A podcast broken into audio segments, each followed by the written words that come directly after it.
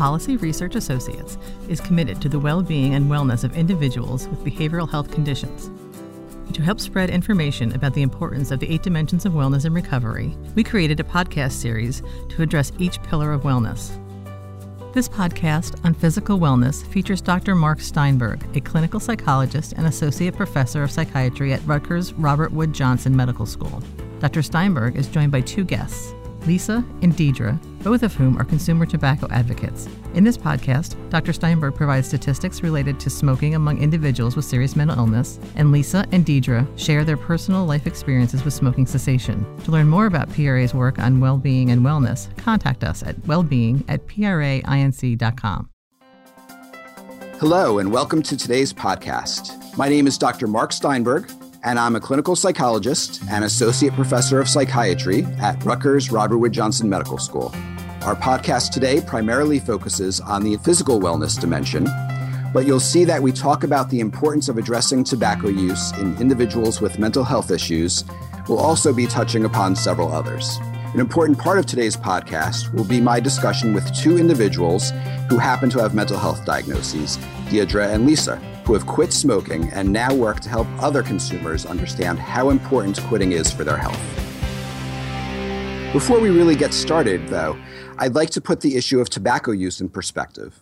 To do that, I'd like you to think about something that you can that you might be able to go to the store and buy legally that could be dangerous. Because cigarettes are dangerous, though you can still buy them legally. So just take a moment and think of something else you can go to the store and buy legally even though it can be dangerous. You might be imagining a gun. Guns could be dangerous. Or maybe you're imagining alcohol because sometimes people drink too much and get sick or drink so much that they do something dangerous. Maybe you're imagining a car. Cars can be dangerous because people sometimes drive too fast or lose control of their cars and get into car accidents. You might even be imagining cleaning supplies. Cleaning supplies can be dangerous if young kids get into their parents' supplies and ingest them. So, why are cigarettes so special when lots of things can be dangerous? Well, a major difference regarding cigarettes is that they are the only consumer product you can go to the store and buy legally that, when used as intended, not when you use it wrong, not when you use too much of it, not when it's broken, but when used as the tobacco industry intended, will kill up to half of its long term users. And you just can't say that about any other consumer product. For some more perspective, think about some of the major epidemics in the United States. There are horrible diseases like AIDS. People die of motor vehicle accidents. People die from homicides, from alcohol and drug overdoses. People die from suicides. Many horrible things. Again, why are cigarettes so special?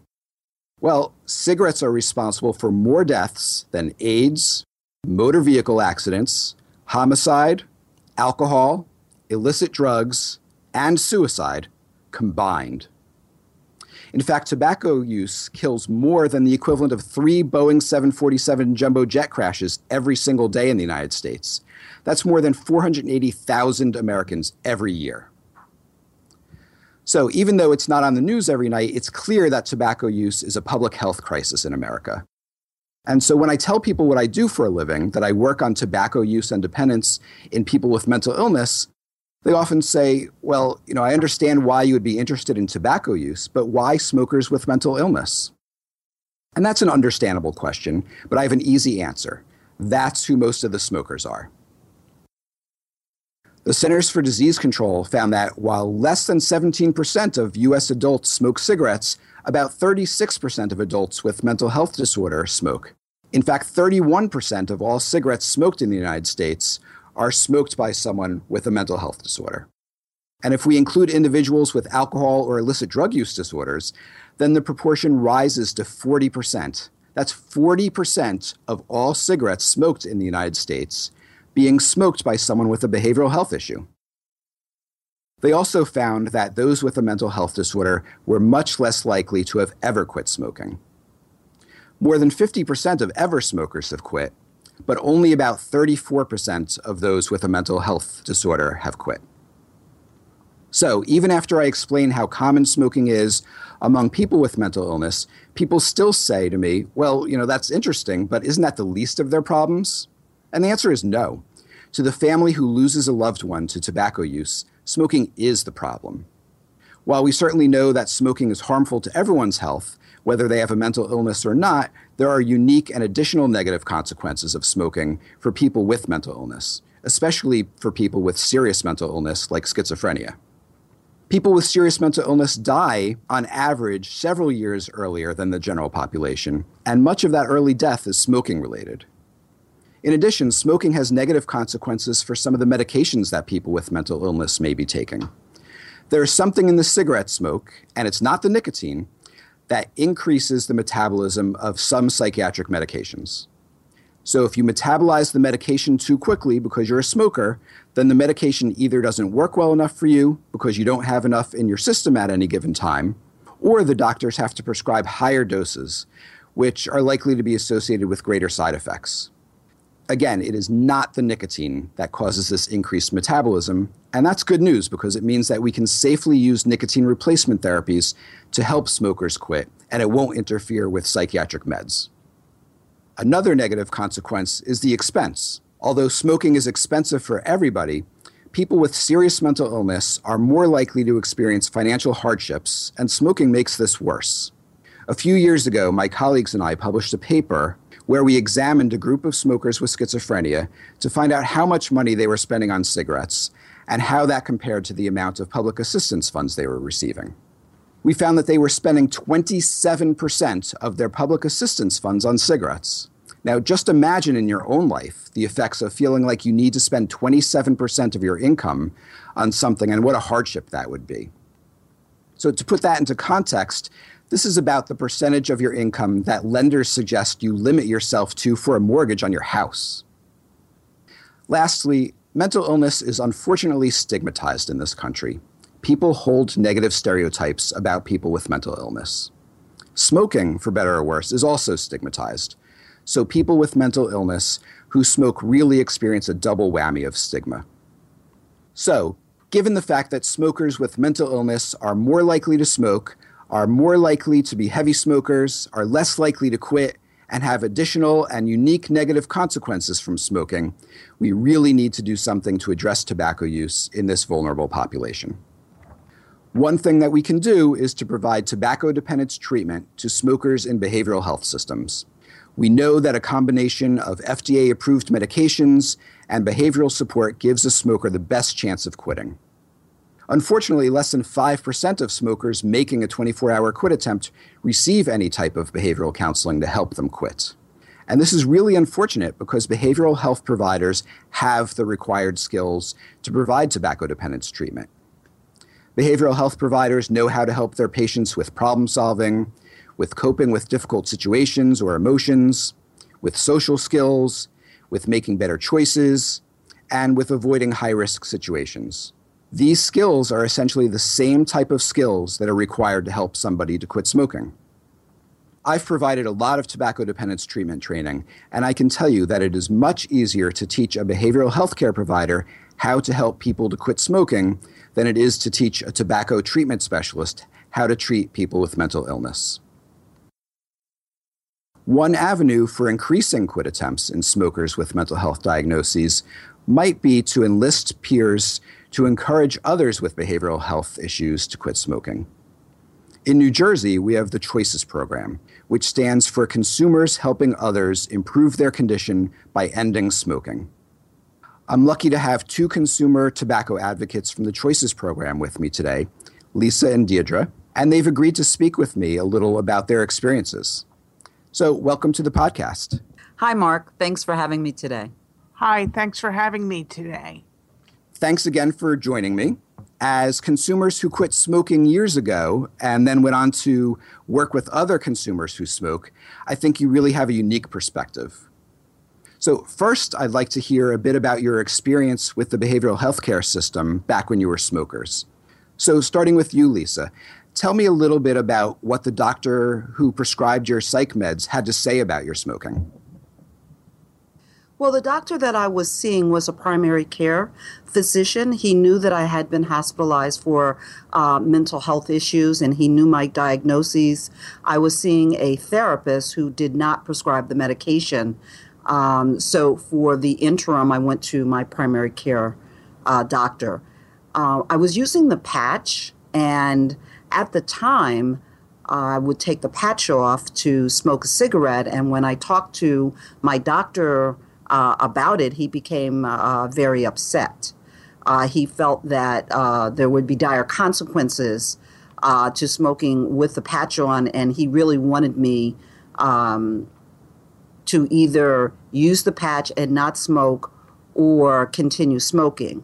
He also had a problem with the anxiety that I was starting to uh, experience, and, and he felt that the anxiety uh, was being masked by the smoking. So, in a lot of ways, he made it easier for me to make the decision to continue to smoke. So, wh- what did you think about that? A doctor essentially telling you to continue smoking? Well, at the time, being a smoker and, and dealing with uh, the mental health issues that I was dealing with and believing that smoking was helping me on the one hand, and then intellectually knowing that smoking was not good for my health, here is a medical professional saying that, you know, you probably should continue smoking. Um, it made it easy for me, but um, long term, looking back, uh, I'm very disappointed uh, in that professional and any medical professional that would do that because I would have cut 20 years off of uh, the number of years that I smoked had he uh, done the right thing and really helped me towards the goal of quitting smoking, which I had undertaken. What about you, Deirdre? What was your experience when you were a smoker? Did anyone in the mental health system try to help you to quit? No one helped me, but what happened was that I was leaving an appointment with my fingers were stained with cigarette smoke and he was just telling me that it was going to be the cigarettes that kill me. And he just didn't mention it again or do anything to help me quit.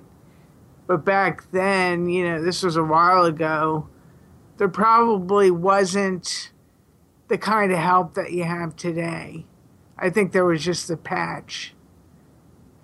That must have been so scary. They essentially told you smoking is going to kill you and then didn't do anything to try to help you. I didn't think anything of it because this was a while ago and I was younger and I just felt like I was invincible at that point. Thanks, Deirdre. Uh, from previous conversations, I know you were both pretty aware of the effects smoking had on your finances. So let's talk a little bit about that. Deirdre, I know you've actually kept track of how much money you've saved by quitting smoking. Tell me a little bit about that. Since I quit, the, my last cigarette was on September 12th, 2007, and I've saved $126,000 and I've saved all of that since September 12th of 2007 and that counts like what I've earned with choices and also what what I've saved from not having not not buying cigarettes anymore. Wow, that's just tremendous. What's different about your life now that you don't have to spend so much on cigarettes? Recently, like maybe about about six months ago, I bought a new car, or it's fairly new. It's 2013 certified Honda.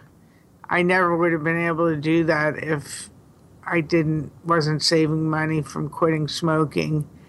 And I also have a cat. I've been able to afford him. He's he can be kind of pricey. He's got picky tastes and you know, so he can be expensive too. That's really great, Deirdre. How about you, Lisa? How did money influence your decision to quit smoking? I, I really don't take credit for quitting smoking. The final act, yes, but um, I was one of those unapologetic smokers that, you know, when you talk to me about money, I was um, able to afford to smoke, so that was not an issue. But unfortunately, as our economy became bad in 2007, 2009, during that time period, my son, um, who was independent, had a great job, had a car, all those wonderful things, uh, lost his job. and came to live with me because, of course, that's what you do as a mom. And in my case, uh, I then lost my job. We were both smokers. Um, we were spending uh, $14 a day for two packs of cigarettes because we're pack a day smokers, $98 a week, $400 a month. So when I say I don't take credit, it was my adult son who said to me, We cannot afford to smoke. We had a lot of financial um, issues. Um, there were days that I honestly could say I felt a little hungry. Um, there was food in the pantry, but you know, you either went to make a tuna sandwich. There was either no bread or there was no mayonnaise. So um, our lifestyle was one where the cost of cigarettes was really impacting how we lived every day, and that ultimately led me to think about quitting. Thank you. That's, you know, something like that is really easy to take for granted for some people. When you're making a decision about, you know, if whether or not you can make this even the sandwich that you want to make, that's that's a very big deal. Um, so now you've both been ex-smokers for many years. Tell me a bit about how you quit, Deirdre. I was really thinking about quitting, thinking to myself as I was smoking outdoors that I really wanted to quit, that I really should quit, that I might get lung cancer or emphysema, and that I was really I was really taking chances by smoking. And so I bumped into a friend of mine at an AA meeting who had quit and she was chewing nicotine gum. I asked her how she did it, and she gave me the number for the New Jersey Quit Center in New Brunswick, the tobacco dependence program. I went up there, filled out an application, met with a counselor who gave me a free box of patches, and then I went into the support group, and the doctor there gave me a prescription for the inhaler. So, with the patches and the inhaler, I started to try to quit. I had to try eight times, and I kept falling off the wagon. I couldn't get any time together. And finally, I decided that I meant business. I was really serious about quitting. And so I quit. My last cigarette was September 12th of 2007 and I quit and I haven't smoked smoked a cigarette since. Well, I smoked for 41 years. And I think one of the reasons why I smoked so long was the belief that cigarettes were my, my friend. When I was dealing with some very um, dark days of my mental illness, I felt very disconnected to people, and cigarettes seemed to, uh, or so I thought, make my symptoms better, make me um, actually uh, feel better.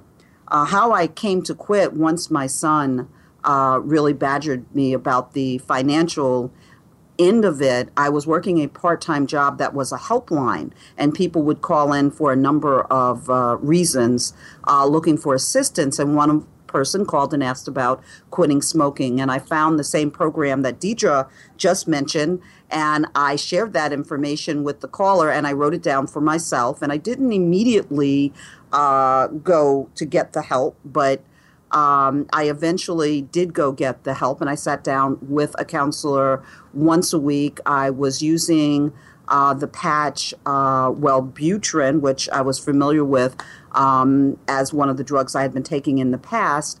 And I was using something called the inhaler, which I thought was terrific. And it was around Christmas, and I found out that uh, our unemployment may be cut off. So I went through a panic and I went back to smoking. Uh, when she returned from her vacation, I had already gone back to smoking full time.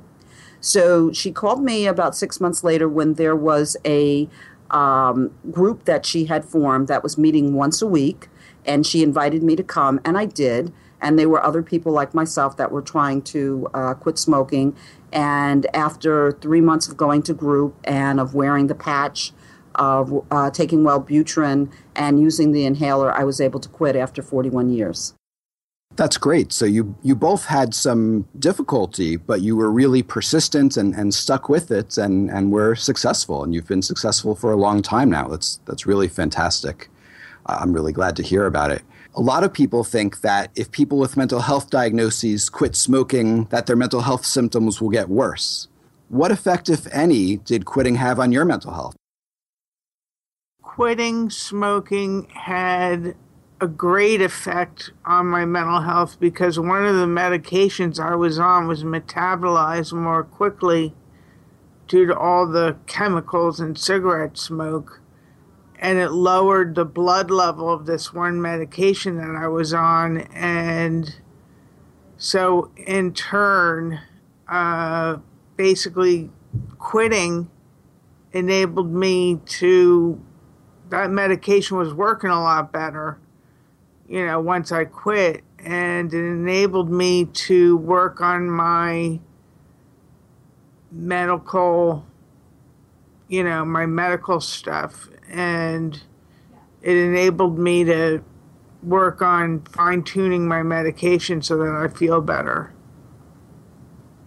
I was pleasantly surprised when I started the um, nicotine replacement therapy and I started trying to quit that my mental health was not affected in the way that I thought it would be. Yes, I was uh, feeling um, very strong uh, withdrawal symptoms in the beginning, but the beginning only lasted, um, I think, for a few days. I think the nicotine replacement therapy stopped what some people call as uh, grouchiness or meanness or what you might go through when you're trying to quit um, cold turkey. So my experience actually, uh, it was not comfortable in all honesty, but um, at the same time, it did not affect um, my mental health.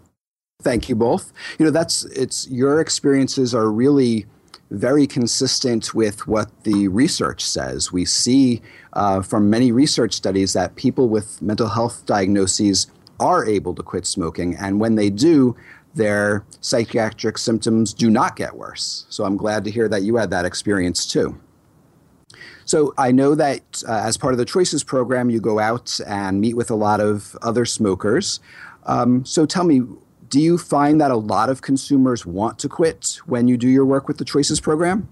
Most of the people in in these groups that we do with the Choices program want to quit because they can see how well we're doing and they want what we have. So it really is, you know, a lot of most of the people want to quit. Like Deidre, I find that many people that I talk to want to quit when you are in a room um, of six to 10 smokers or more, you will find there are some that will uh, say that they don't want to quit uh, for obvious reasons because it feels good to them. But many people say that they actually do want to quit. And the difficulty is they're just not ready to quit or they don't know the next steps to take so that they can quit. That's a really great point about the difference between wanting to quit and and being ready to quit. I think a lot of smokers do want to quit, and it sounds like um, getting ready to quit is, is a big part of that next step as well. So, what would you like to say to any consumers who smoke who are listening to this podcast? At the time when I was thinking about quitting, I didn't want to quit because I knew it was going to be very tough. I didn't want to quit, but I knew that if I didn't want the consequences of smoking, that I had to quit. So I knew that I was in danger of getting a lung lung disease and dying of that lung disease. So I I wasn't willing to take the consequences of smoking anymore. And it's not like I really wanted to quit, but I had to quit. Great. So, what about if you are talking to someone and they say that they aren't ready to quit? So when people talk to me about not being um, ready to quit, I try to focus more on what to do when they are ready to quit. I I believe today that more smokers are ready to quit than they actually realize. That it's the plan that they need to have in order to quit that will help them to that point of quitting. So, what I mean is, many of the programs that I've been involved in in the past personally, when people wanted you to quit, they'd say, set a quit date.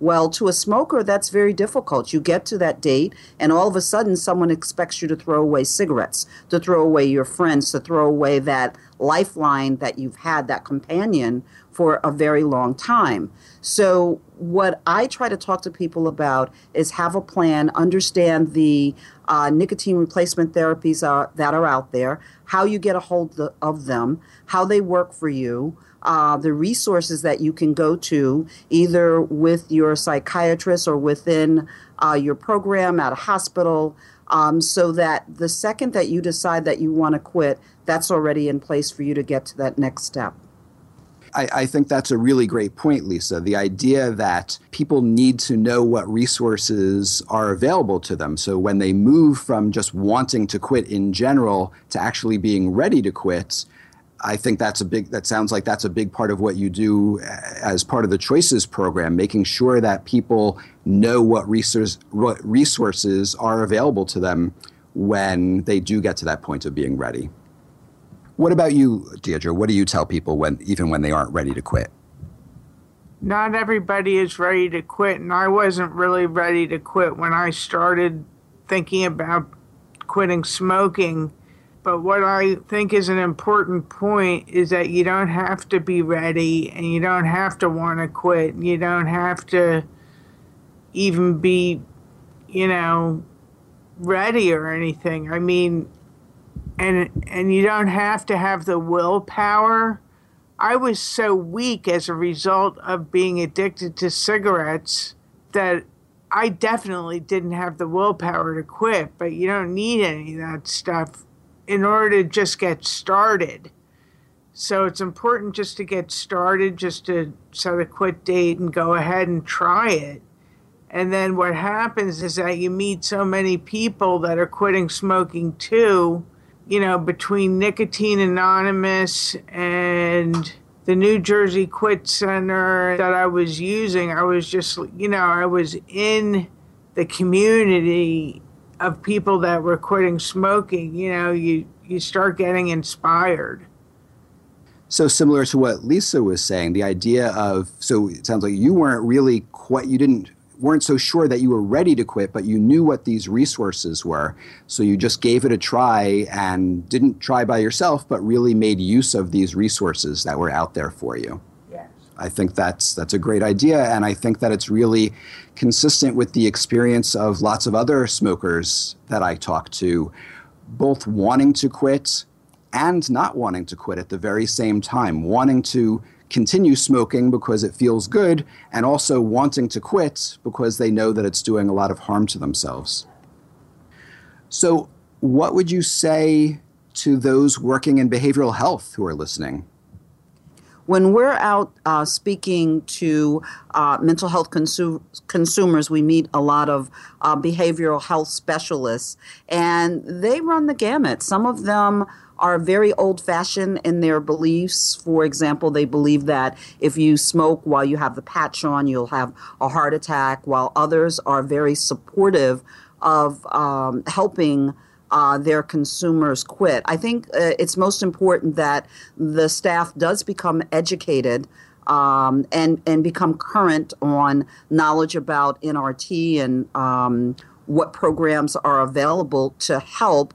And I think most important, I think they need to lead by example. I have seen staff members smoke, and also not to preach sometimes when we think we're helping someone by uh, beating them up over the head about um, the the negative thing that they're doing, we're not moving them closer to that goal. We're moving them away in defiance. I would just say that support was so important to me when I was quitting that I would just say it's almost definitely a, requirement, particularly if you're using nicotine replacement therapy because it helps you to learn how to use it. And it's just really important to have this moral support while you're quitting. You know, everybody telling you, you know, that it's great that you're quitting and, and the support is just very, very important. And also, I would just say to clinicians that are working with the mental health population that are trying to get people to quit, you can start a group. And in the group you can use the learning about healthy living manual which has a lot of for each group it's it's a little bit different but a lot of them center on quitting smoking. And learning about healthy living manual that we've used in our groups in choices you know we've used those uh, one year we were doing a lot of that.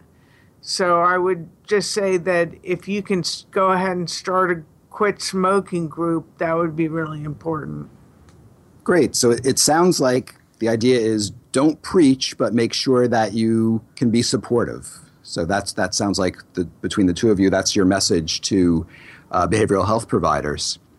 So, you know, thank you both very much for this important information. I think it's really helpful, and you have a really unique perspective that many people um, will really benefit from. I think some of the take home messages for our listeners is that there are high rates of smoking in behavioral health systems, but many consumers do want to quit. And the good news is that mental health consumers can quit, and they can quit without their psychiatric symptoms getting worse. We have good treatments to help consumers who smoke to quit, and we need to make sure consumers have easy access to them. If we do that, we can really improve the physical health and overall quality of life of mental health consumers. For our listeners who are interested in learning more about the work that Lisa and Deirdre do for the Choices program, please check out the Choices website, njchoices.org. I'm Dr. Mark Steinberg, and thank you for listening.